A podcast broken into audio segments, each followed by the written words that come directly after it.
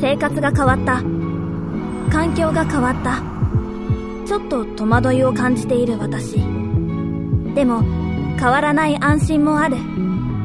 あまたあのオレンジ色のバスがやってきた。私がいつも乗るバスは明治産業のラッピングバスらしい。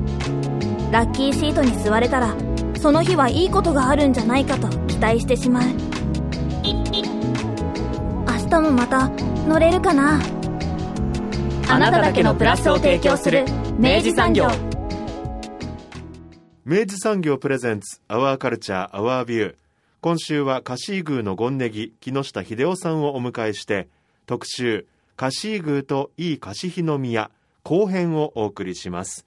スタジオには当番組プロデューサー三好です。おはようございます。おはようございます。まあ後編と銘打っておりますので、えー先週が前編だったんですけど。はい、あの、はい。先週のね、内容は、うん。あの、ラブ FM の、あの、ホームページの中の、ポッドキャストというですね、はい。あの、ボタンの、下っていくとね、ボタンをね。ボタンをの説明。インターネットでボタンを押して下っていただくと、ええはい。インターネットでねええで そしたら、アワーカルチャーアワービューのですね、あの、ポッドキャストのページがありまして、はい。そちらで、あの、アーカイブも聞いていただけるわけですけれども、えっと、まあ、あの、改めて。福岡市うんうん。東区にございます、カシー宮の、はい、ゴンネギをなさられ、かつアーティストでもいらっしゃる、うん。木下秀夫さんをお迎えして、うん。えーまあその今、えっと、そのカシー宮がですね、うん。取り組まんとしている、まあうん取り組んでいる新しいプロジェクトとして、うん。いいカシヒの宮というですね、うん。あのプロジェクトがありまして、うん。えっと、まあこちらと、まあそのカシー宮、まあそしておよび木下さんについてですね、あの前編からずっと今お聞きしていっているわけですね。はい。はい。あのいいカシヒの宮についてはあの今週が、はい。えー主に伺っております、はい。えーあ木下さんだなっていう。うん。もうこれ前編をお聞きいただいたらよりそれがね、うん。えー伝わってくるんじゃないかなとは思いますけどね。だからやっぱその、なんか、あの、その、あの、美大生として、うん。あの、まず、その東京に渡られて、うん。で、なんかその悩みながら、うん。まあ少しずつ、その要は祈りっていうものが、うん。あの、彼の中の、その要は創作のテーマに、うん。あの、結実していく。ね。で、それが、あの、そのタイミングで、うんよもや、うん。あの、ご自身の元々の家系の縁から、それがまたご本人もそれほどそれを感じてなかったっていうのも面白かったですよね。すごいですよね。うん。あの、なんかもうそうやって家そういう宮の家系があったっていうのがね。ね、うんで、家臣宮の権ネギになる、まあ、その道を、あの、まあ、家から、あの、要は、あの、与え、与えられというか、うん。あの、開かれて、うん。で、まあ、それに、あの、乗って、あの、今、活動が始まっていくと、うん。やっぱり面白いぞ、とうん。いうことになってらっしゃるわけですね。ねえ。うん。まあ、あの、この後編では、また、新たな取り組みといいますか、はい。えー伺っておりますので、うん。いや、これはちょっと見守っていきたいなと、もうすでに我々はう、ん。もう熱い思いになっておりますが、はい。えー今回のインタビュー、まずは前半をお聞きください。いや、でね、うん。あの、そんな木下さんですよ。はいはいはい。が、ええ今、えええっと、その家臣宮としてですね、新しい取り組みをほやっていらっしゃるんです。う。はい。いい貸し木の宮。あ、行きましたね、ね。そっちに。でね、で、これがはあ、いやなんかね、俺やっぱ前段聞いといてよかったなと思ったのが、やっぱりその、なんだろうな、今一連お話しいただいた、うん。例えばその、八百万的な、やっぱうんうん。りその個々がそれぞれに、その要は神として存立できる状態うんの、その、イーブンな感じだったりとか、あるいはそのやっぱり現在進行形の私という存在を、あのー肯定するみたいな、うんなんかそういうあり方とつながる、うんなんか非常にユニークなプロジェクトなんではないかというふうに思っていて、ちょっと改めてあれ、いい貸し宮っていうのはどういうプロジェクトなのかっていうところからちょっとまずご説明いただいて いいですか？プロジェクトなんですね。そうですね。あれはね、説明が難しいんですよね。どんと声も受け止めますよ、も なんか、お、怒りう。うん。からう伺えますかね、じゃあ。そもそもは、はいその、だから、自分が、こう、常々抱いてる、その、じ神社や神道に対する、うんその、ある種理想的な思いと、うん。で、現実神社が、こう、抱えてる、その、制約みたいな、現実的なこう状況っていうのの、うん。ズレがあってでそのズレは、えっと今言われた八百万的な部分とかその、全てを肯定するようなうん。感覚っていうもののちょっと邪魔になってて、うん。でも邪魔になってますってあからさまに言うのもなと思って。これは難しい問題だと思ったわけですよ、うん。でもカシーグのその神主の家系だからある程度ある程度好きにはさせてもらってるんです、うんなんかある程度やらせてもらうんですけど、うん。でもカシーグっていうのはなんかその歴史的にもかなりなんでしょうこう価値が重いので、うん。こうあんまり好きにやるとうん。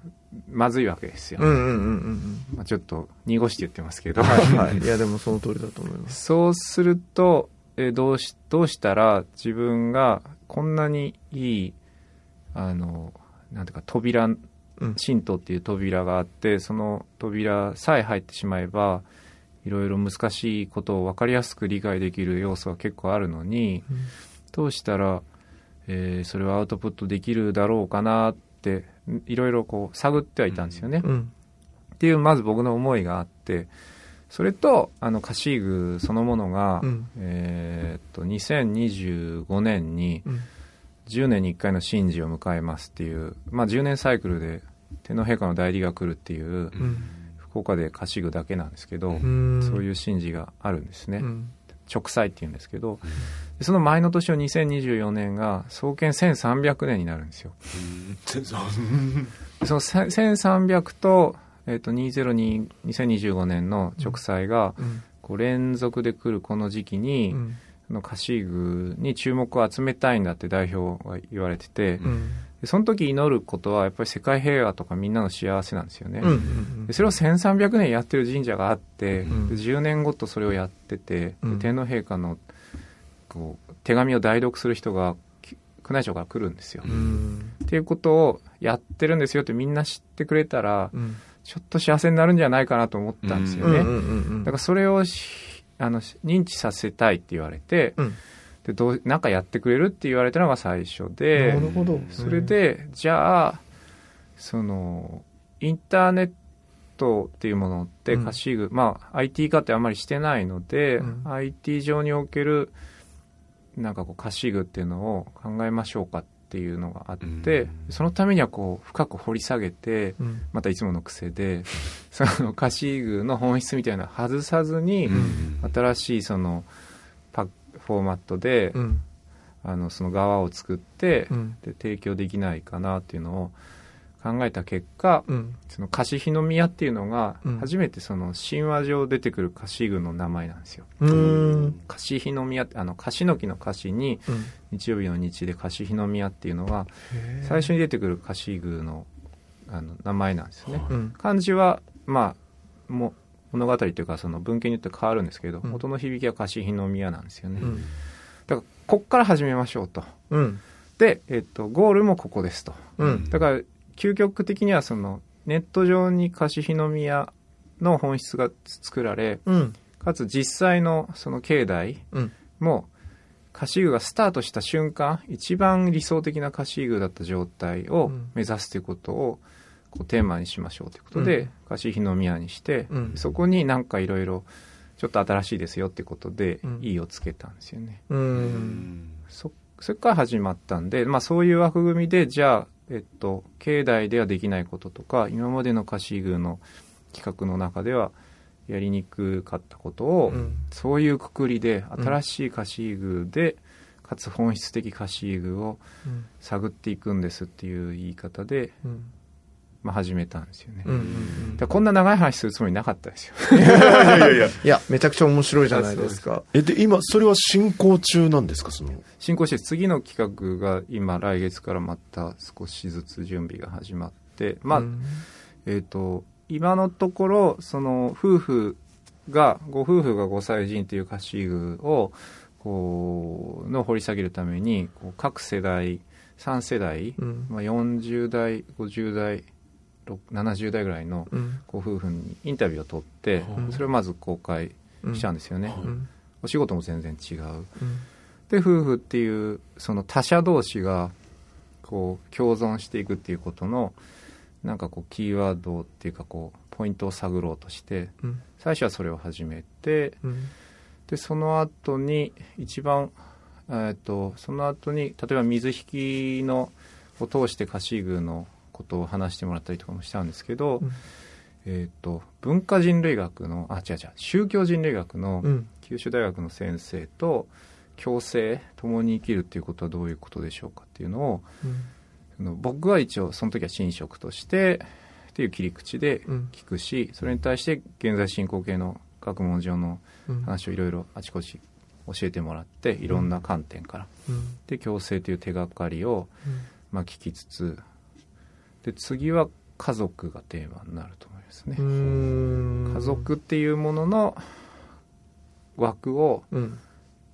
その昔からある神社が広げたら結構いいことが起きる。だからそのこうでなきゃいけないって言いそうなもんじゃないですか、うんうんうんだけどそこがいやいや LGBT とか別に夫婦、ね同性でも別にいいし、うん。なんかそれは何でもうん。メタバースとかも出てきてるし、うんうんなんかそういうふうにまあ里親っていうのがポイントになるかもしれないですけどその同じ血がつながってないとしてもとか、うん。つながってたとしてもとか、うん。そういう家族っていう枠を広げるっていうのをちょっと次、えー、と夫婦のうん。が祀ってある歌集がもし言えたらうん。いいかもしれないと思ってて、うん。今ちょっと準備中ですね。いやなんかあの今までの話を聞いてない状態で、うん。例えばいい貸し宮は今こういうことやっているんですって言われたとしたらうん。多分やっぱりいやなんでいきなり神社がそんなその子を尊重するその多様性社会みたいなものへのある種のメッセージ的なものをやり始めたんだろうとかあるいは、えっと、そのなんだろうな、その共生、共に生きるっていうことを、なんか、そのように打ち立てたんだろうって思ったかもしれないんだけど、やっぱり、その前の一連のお話聞いてると、うんいや、もう完璧にメイクセンスするというか、もういや、もうその通りでしょうよっていう、まんま行きましたねっていうぐらいの、あの、めちゃくちゃ、要は正解に向かって正当を投げ込んだっていうぐらいの、うんまあ、ストレートだなと思いました。ああそうですか。うん。まあなんか長い話するつもりなかったってさっき言いましたけど、うんここに来る前に多分聞かれるだろうから、うんなんて答えようと思ったんですけど、うん。まあ、あれが僕の現代アートなんでしょうね。うんうんその。最近 SNS の肩書き急いで変えたんですよ。このここに来る前にあら、嬉しい。それは、えっと、神道とうん。アート、神道かけるアートエンターテインメントイコール、うん。コンテンポラリーアート木下秀夫ですっていうふうに書いたんですあ。なるほど。だからまあそれが僕で、うんだから神道とそういう部分をうんどう掛け合わせて、うん。で分かりやすく伝えてうん。でそこにいろいろまあ結構レイヤーもあるので、ううんん。と思ってうんいます。いや、なんかその、多分そのアーティストがいろんな多分その活動の中で、あの、その人が、自らがこれを扱わねばならぬって自分自身が信じれるぐらいのうん何かテーマみたいなものっていうのを必ずまあ見つけていくわけじゃないですか。うんで、やっぱり結果木下さんは神道っていうところが、あの、うん完璧に一致していく場所だったんだなっていうのを、うん。なんかすごく感じます。そうです、うん。だからそのえっ、と美大を出て、うん。その芸大あ造形大出た後にフラフラしながらその勉強していって神主にいよいよなるよっていう時に、うん。やっぱりそのあ木下宗教に走ったんだねって多分言われるだろうなと思って、それでサイエンスとか、うん。オカルトとかうん。勉強ししたんですけど、うん勉強したんですけどって今までは説明してたんですけど、うん今言われて気づいたら多分好きなんでしょうね、うんで全部同じことを。なんか見つけたくて、うんいろんな分野で、うん。その探ってる人たちの話を聞きたくて、うん。宇宙物理学も好きだし、うん。なんかそのい図書館でですね、うん。ヒトラーのねうん。本を読んでね、あの人も結構終盤そうですよね。うん。割と精神世界にね、さ触りに行っちゃ、はい。まあ行く、あの、必要性もあったんだと思うんですけどね。その時はヒトラーの本とクロマ術とかオカルティズムとかをそこの図書館でしょっちゅう返したんで、うん。多分ブラックリストに入って いや、でもなんまあ一か、目はねそのアーティストっていうのは、一方である種非常にシャーマニックな存在でもあるわけじゃないですか。要はその、要はめちゃくちゃ人よりものを例えば考えて、うん。で、まあ、人と違ううんレイヤーから世界を見て、で、自分なりにその気づいたことだったりとか、あの、こうかもしれませんっていう、そのプレゼンテーションを作品を通じてうん。やるっていう人なわけでしょ。で、なんか僕、ちょっとその、ゴンネギっていう役職の意味もちょっとお聞きしたいんですけど、もしかしたらまさしくそういうことなんじゃないかなって気がするんですよ。あなるほど、うん知ってて聞いてるいやいやいや、聞いてない聞いてない。なんだけど、なんかね、多分その神職にある人って、要は、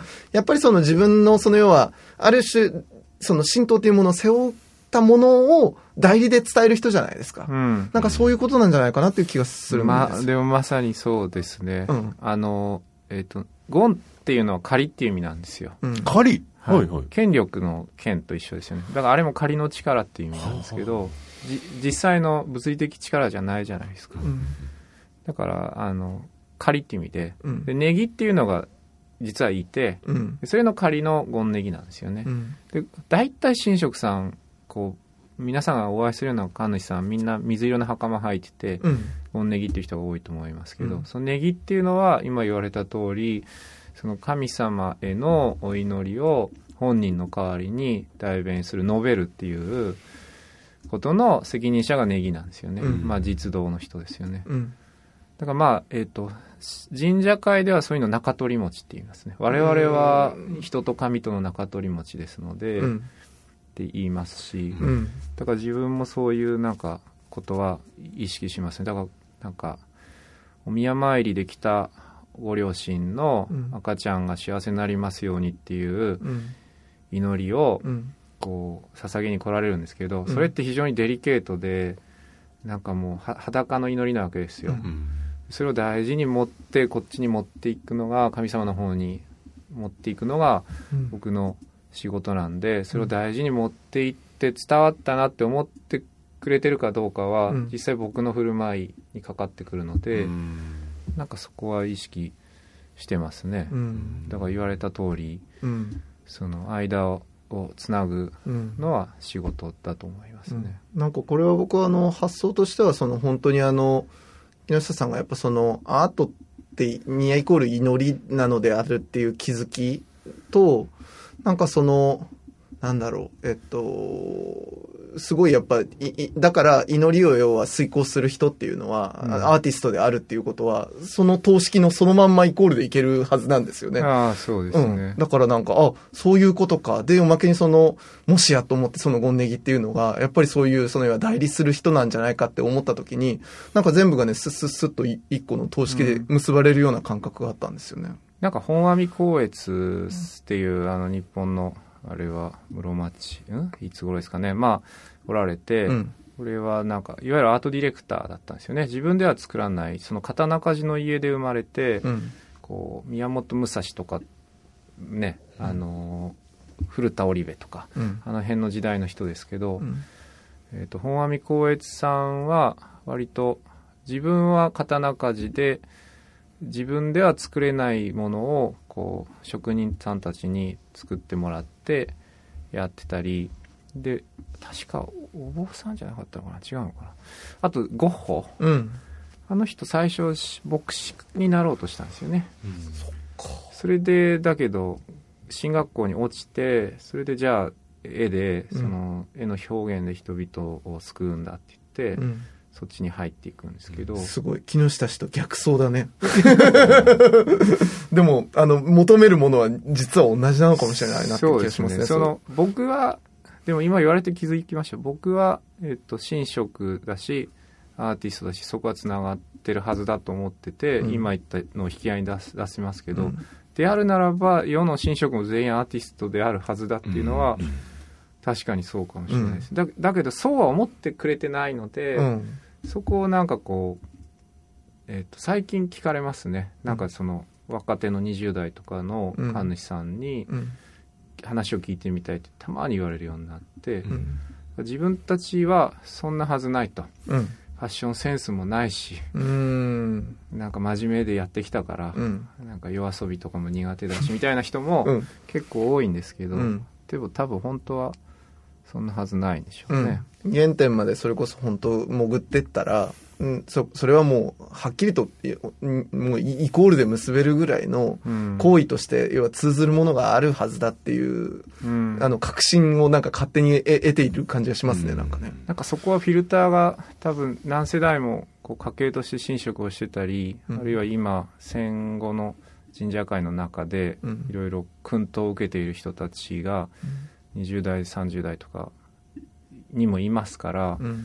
そうするとどうしてもこう神社イコールこうあらねばならないとか、えっと例えば椅子椅子が2つあって、うん。左と右に座るんであれば右に座らねばならないって言ってること分かります？はい。はい、議事堂があって右か左に座るんだったらライトウィングじゃないといけないとかですね、うん。なんかそういうふうに思い込みがちじゃないかなって僕は思いますけどね、うん。だそもそもは何でもいいはずなんで。そうですよね。だしその、い異民族や異文化を吸収してうん。受け入れてあの仲良くやってくるいくっていうところがそのその神道っていうか日本の古神道とか神道の最初の方にあって、うん。である程度形態体系化していくうちに、うん。なんかいわゆる排他的な部分も出てきたり組織的になることで、うん。できないことが増えてきたりしてるんですよね、うん。でそこが大事だと思ってるけど、うん。いやでもそれは後付けだしうん。それは君は守っているが人は守れないうん。よとかね、なんかそういうふうに思ってるんですよ、だからこそ。今言っちゃいましたけど、うん。でも、だからこそやっぱその本来あったそのプレーンな、その貸し日の宮時代の、うん。あのプレーンな祈りのあり方、あるいはその要はその、それはアートのあり方って実は言っていいんだと思うんですけれども、あのそういうところをきっちり要は切り立てて、今一度要はこういうものだったはずだっていうことをうん。皆さんにメッセージされたいっていう、なんかそういう取り組みなのかなって思いました。そうですね。で今貸日宮のプレーンっておっしゃって、うん。で今多分僕の究極今現実一番課題が分かったんですけど、うん。そういう意味で言うと、うん。貸し具って一番ライトウィングなんですよね。なるほど。皇室のご先祖を祀っててあ、そうなんですね。はい。うんうん。14代目天皇と皇后が、うん。えー祀ってて、うん。あって、うん。でやっぱりその戦前はうん。そういう、いその戦争に向かっていくための、うんなんかこうあるうん。励みとしてうん。皇室の方がお参りに来られたりとかうん。してましたし、うん。だから戦後は割とその戦争と神社っていうのは、なんかこう悪間違ってた結びつきみたいになってまして、で家臣が皇室を、ま、のご先祖が祀られてる、うん。昔からあるうん。菊の御紋がデーンってう乗ってるん。神社で、福岡でもそういう意味で一番格が高い神社で、はいそこがうん。夫婦のもうそういうことじゃなくて、うん。皇室とかでもなくて、うん。その皇室のご夫婦なんだからうん。皇室である前にご夫婦で、うん。ご夫婦である前に一人の全く赤の他人の男と女の方で、うん。その人たちがどういう思いで一緒に過ごし何をこうお互いねうん。助け合い信頼し合っていたかっていうところの方に目を向けていくっていう、うん。うん。なんかバリッとフィルター剥がすのが、うんその課題なんですよ。うんうんうんわわわざとやってるみたいうんうな感じになってますけど、んうんいやでもなんかやっぱその、なんだろうな、あの、これは本当に多分やっぱりその、だからある種その木下さん、あの、あの、い家のやっぱりその系譜も含めて、うん。だからこそ、あの、真剣に問えるうん。問いだと思うんですよ。僕らが多分それを同じテーマを同じようにやっぱり問うて、その要は形にできるかっていうとなかなかできないからこそ、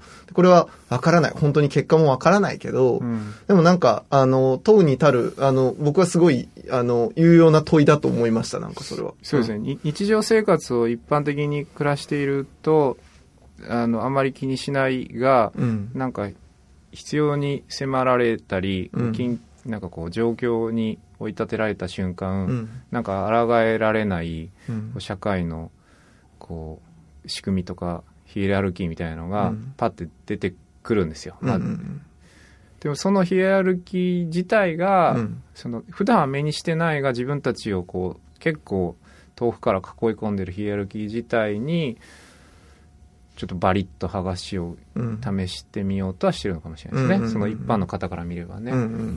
僕から見たらもうこの辺にあるのですぐ目の前にあるからうん。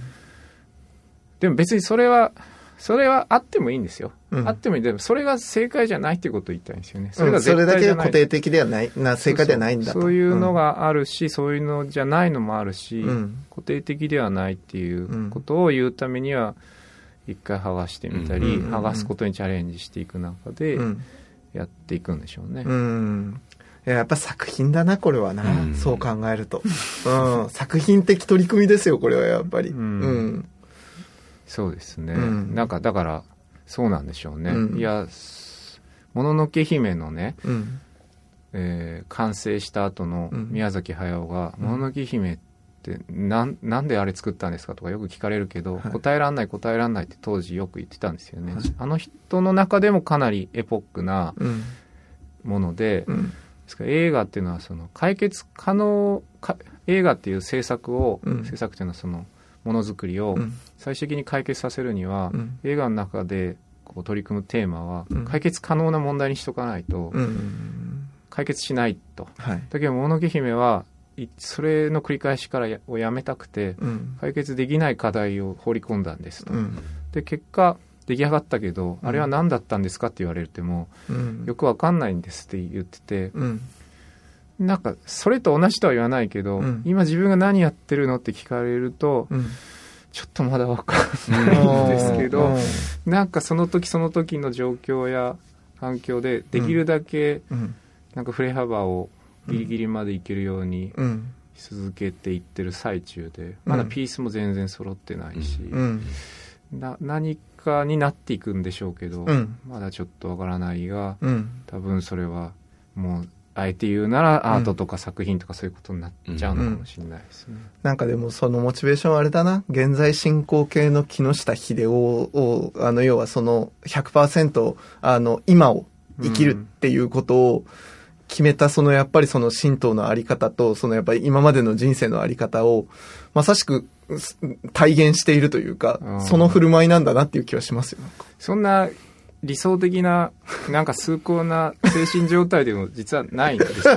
まあ迷いながらね。そうそう。だから、んいや、今でいいはずだ。これで、これ今の僕がいいはずなんだってどっかで思いながら、うんたまにそう思えるような、うん。なんかこう、セレンディピティ的なことが、うん。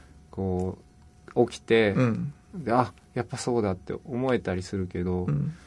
そうあるはずなんだと思いつつ、分かってない状態っていうのが、なんかそうあるはずだと思いつつ分かってない状態っていうのがないと多分動かないので、うん。うん。なんかそそれはもう仕方ないっていういや、でもやもやがないと晴れ晴れもしないみたいななんか、いや、あの、宮崎駿の例ありましたけど、本当多分その問いを立てた瞬間に、自分の要は足元自体が、さえも抜けてしまうぐらいの、割とダイダイナミックな問いなんだと思うんですよ、それは。うんなんだけど、やっぱそれやんないと気が済まない人なんだと思うんです。そうですねうん。で、それを実践した先に、どんな結果があるかわかんないけど、まあ、自らの、もしかしたら納得と、うんああるいは、達成できなかったっていう結果かもしれないんだけど、うんなんかそれはそれでなんかお大きなひ開かれになっていく気がするんですよね。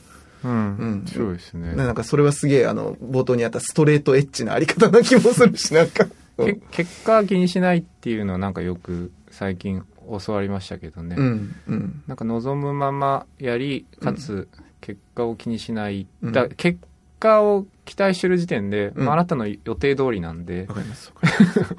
予定しないことに落ち着いてこそうん。それはいい人生でしょ？みたいな感じですよね。うんいや、あの、少なくとも、あれを、それを立ち上げてくれたおかげで僕らはこうやって、あの、こ そのことについて考え、そしてそれをなんか番組を通してなんかみんなと考えるきっかけを得たっていうことで言えば、あの、プロジェクトの第一弾はまずね、走り始めてますよ、ちゃあ。うんありがとうございます。うん。なので、今後ちょっと引き続き、その活動の展開は見届けたいなと思いますけど、今後今なんか予定されてるものでいくとどうですか？次はですから、その、僕、まさにその、未踏の場所に僕としては行くんですけど、まあさっきちょっとお話ししましたが、次は家族なんですよね。うん。今まで夫婦で来てたので、で次は家族なんですけど、えっ、と、家族っていうもののあり方にこだわると、うん。例えばこう、相性の悪い親と子っていうのも、どうしても出てくるわけですよね。だけどその同じ環境で同じその自分が産んだ子供だから育てなきゃいけないあるいは自分の実の親とだから一緒に過ごさなきゃいけないってことで起きてる問題もあるっていうことをおっしゃってる人がいて当然そういう問題はありますと。でそそれを皮切りにじゃあ家族っていうその枠組みはどこまで広げられるものなのかっていうのを、うんうんそのカシーグがこうカシーグっていう枠組みその側でうん。こうプレゼンしていくんですけど、うんでその時には僕僕自身もえっとまあ僕自身の中にまずバリッと剥がさないといけない部分があるわけですよ。はいはいはい。家族とはこうあるべきだとか、うん。家族を養ってる自分はこういうふうに扱われたいとかあるわけうですよ。そういうのをバリッと剥がしていくことになると思うんで、うん次のプロジェクトは結構僕も血を流すだろうなと思いつつ。今まではなんか割と手手持ちのコマで話してたんだけど、うん次は本当に分かんないとこ行くだろうなと思ってて、うんうんうんっていうのが待ってますね。でもなんかその、あの、自らを本当にもうその場に投げ込むっていうことで、やっぱりその、見えてくるものは、あの、それはご本人にとってもだし、うん。多分、見、見る僕らにとっても、ある気はする。でもなんその、そんな風にこう整理して言えるようになったのは最近で、え。やっぱりそれはその自分が要するになんていうかなまだ戸惑ってるっていうか、うんうんうん。及び腰になっているっていう自分に気づくのには少し時間が必要だったみたいで、うん。今思えばそのプロジェクトに関しては連絡がちょっと遅いんですよ なんとなくまた後ででいいかってこうやってて、うんうんであれは何だったんだろうとうん。思うんですけどだから本音じゃないことで返事ししようとしてるんですよねああ、なるほど。うん。本音だったらすぐ返事できるじゃないですか、だからなるべく本音で返事しようとしたら、うん。ちょっと僕まだ分かってないんだけど、うん。その自分の殻も破れる覚悟で聞聞いていいですかみたいなことをうん。やっと聞けるようになって、うん。やり取りの中で、うん。そそういうのってやっぱりまず第一歩なんですけどでその状態の時はやっぱり価値は分かんないですよね、分かんないですようん。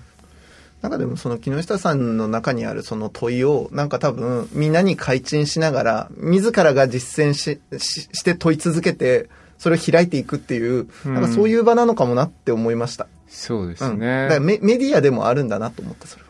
そうですね、うんだから造形大僕が返した美大に行ってその講義をして、うんでどんな作品作ってますとかこんな作品が好きですとかいろいろ話してで終わって先生になんかあの僕を招いた先生と話すんですよねで反省会みたいになるわけですよ じゃあいやなんかいや僕が作品ってことなんですかね？って言ったら「お前それ授業で言えよ」って言われて 本当ですすよ。いません 本当ですよ。それで肩書き変えたんですなるほど。うんなるほど思。い出してね、うん。でそのそうそうですいい貸日宮もそのもちろん貸具の職員がまず見ますし、うん。で一緒に作ってる人たちもデザイナーさんとかライターさんとか、うん。一般の研究者の人たちなので、うんま、丸ごと僕のそのテイストで全部仕上げるわけにもいかないので、まず今働いている巫女さんや神職さんが見ても、ま、完全に分かってるかどうかはともかく、うん。まあ、分かってくれるように、うん。ある程度こう落とし込まないといけないうん。とは思っててで、うんその結果ああいう形になってるし、うん。それが絶対必要なことだと思ってるんですけど、まあだからそうはだからそれそういうことをしてるのでその自分の中ではっきり分かってはいなかったんですけどああるある程度ストレートエッジがそれっていってるうん。そわざとそらしてたので意図的に分かってなかったんですけど今回のこういう話をさせてもらう時にああれはもう作品なのかもしれないって、ちょっと思ってはきましたね。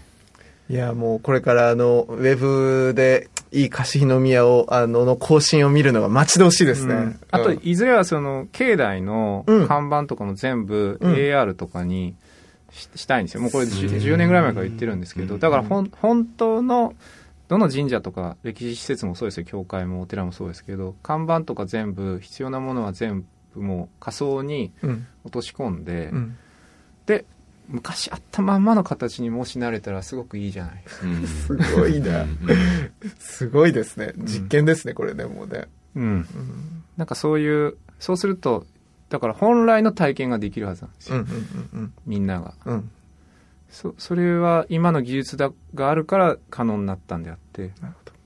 だからようやくそういう本来の体験をもう一度できる材料が揃ってきてるっていう意味ではさっきなんかそんな話もしましたけど、うんうんなんか同じようなこうね形ですよね、うん並び方いや、面白いな。いや、佐藤さん、どうよ。あのーちょっと少しなんか幸せっていう言葉が出たんですけど、今日のお話聞いて僕はちょっと救われた気がしてその幸せを感じてます今。その貸し宮の話を聞いてね、うんあの多分言えないこともたくさん困難も終わりだと 思うんですけどでもそれもどっちもありっていうのも分かったし、うん。でそう思ってらっしゃるっていうのも伝わったし、うん。あのもしかしたら答えがねあの誰もまだ分かってない状況になるかもしれないけど、うん、それがどうなっていくのかっうん。ていうのもすごい興味が湧いてきましたね。うん。うん問い続けるっていうこと自体が、うん実はもう、すごい、すごい営みなんだっていうことが、なんか、改めてなんか確認された感じしますね、なんかね。うん。なるほどうん。たまには休みたいですけど いや、なんかね、よりによってね、フロントに立っちゃったんですよ。お立場も含めて。で、うんこのプロジェクトがね、そのね、フロントに立つしかない構造だから、でもいいと思います。なんかそれは、あの、うん多分ね、20年後の木下が絶対多分、あれやっといてよかったわってなるものにはなる気がします。なんかお話聞いてると。すごい根源的なとこ触りに行ってると思うから、やっぱり、それは。切りまあねはい。切りないんですけどね、うんうんうんうん。もういつまでたっても。うん。でも、キリないんでしょうね、もう。ないんだと思う。これ、こういうの、もうないっすよ、キリは。そうん。で、多分それは、あの、他の神道の人は多分他のやり方で深め方があったんだと思うんですけど、木下さんは多分それをうん、やっぱアートの枠組みを一回その要は挟むことで、多分、あの、潜りやすくなったんじゃないかなっていう気がする。そうですね、うん。潜りやすくはなってますよ、うん。潜りやすくなったし潜ることでそのアートの枠組みもまた変わっていってるんですよね、うん。そっち側もだからもともとその神主しながら作品作るっていう時は、うん。もちその作品作りがのための神主だったんですよね、うんうんで入ってみれば、えー、と神主神職として毎日過ごすことのフィードバックがある程度作品に反映されててでかつなんかデザインとかの部分がうん。神社に反映されてるっていうのがあったんですけど、昔は分けて考えてたんですよ、うんうん。アーティストはアーティスト木下秀夫うん。神職の木下これは別人ですみたいにしてて、うんで使い分けてたんですけど、うん。そんなの全く意味がないっていう、うん。だってどっちも同じ人で、うん。それこそあのアウトプットはともかく同じとこから出てきてるんで、うん。それを分ける必要全くなくてで結果も同じにした方がいいと、うんうん。そうすると作品に今まで僕の中でやらないようにしてたその神社的なそのなんていうかなイメージとか、うん。レイヤーをもう入れるようなことを OK にしたんですよ、うんコロナになってからですけど、うんうんで今からなんでしょうねって感じですね、うん。いやなんかすごい強度が出てきている感じがします。なんか。いや、その自分の中に内在しているその問いが、うん。要は自分のあり方全部をつつないで作品になっていくっていう、うん。やっとストレートな道をついに通したから。そう、うん。まああと出すだけっていう感じがしますね、なんかね。ちょっと早くそうなればよかったですねいやいや、その、そのね、やっぱね、極、極、極端運動が必要だったんですよ、やっぱ絶対。ひどさんね。そうやっぱ木下さんだからこそなんだよ。なんですね、そうそうと思った。これは多分ね若い頃からの話を伺って。他の神職の、の人がじゃあ再現できるかって言ってできないんだよ、やっぱね。だそうしなきゃいけなかったんでしょうけど、なかなかできることじゃないですよね。そうそうそうそうそう。その笛はね。いや、なんか俺、これ結構今回のやつ、いろん、いろんなうん話につながるめちゃくちゃ普遍的な話、いろいろさせてもらった気がしますよ。うん。いや、これ結構僕個人的に結構ほ保存会です。あの、うん、あの、神回、神回だと思いああまありがとうごす。いや、ざいます面白かったわうん。ちょっといい歌詞の宮今後もはい。注目していきたいですな、これな。ですね。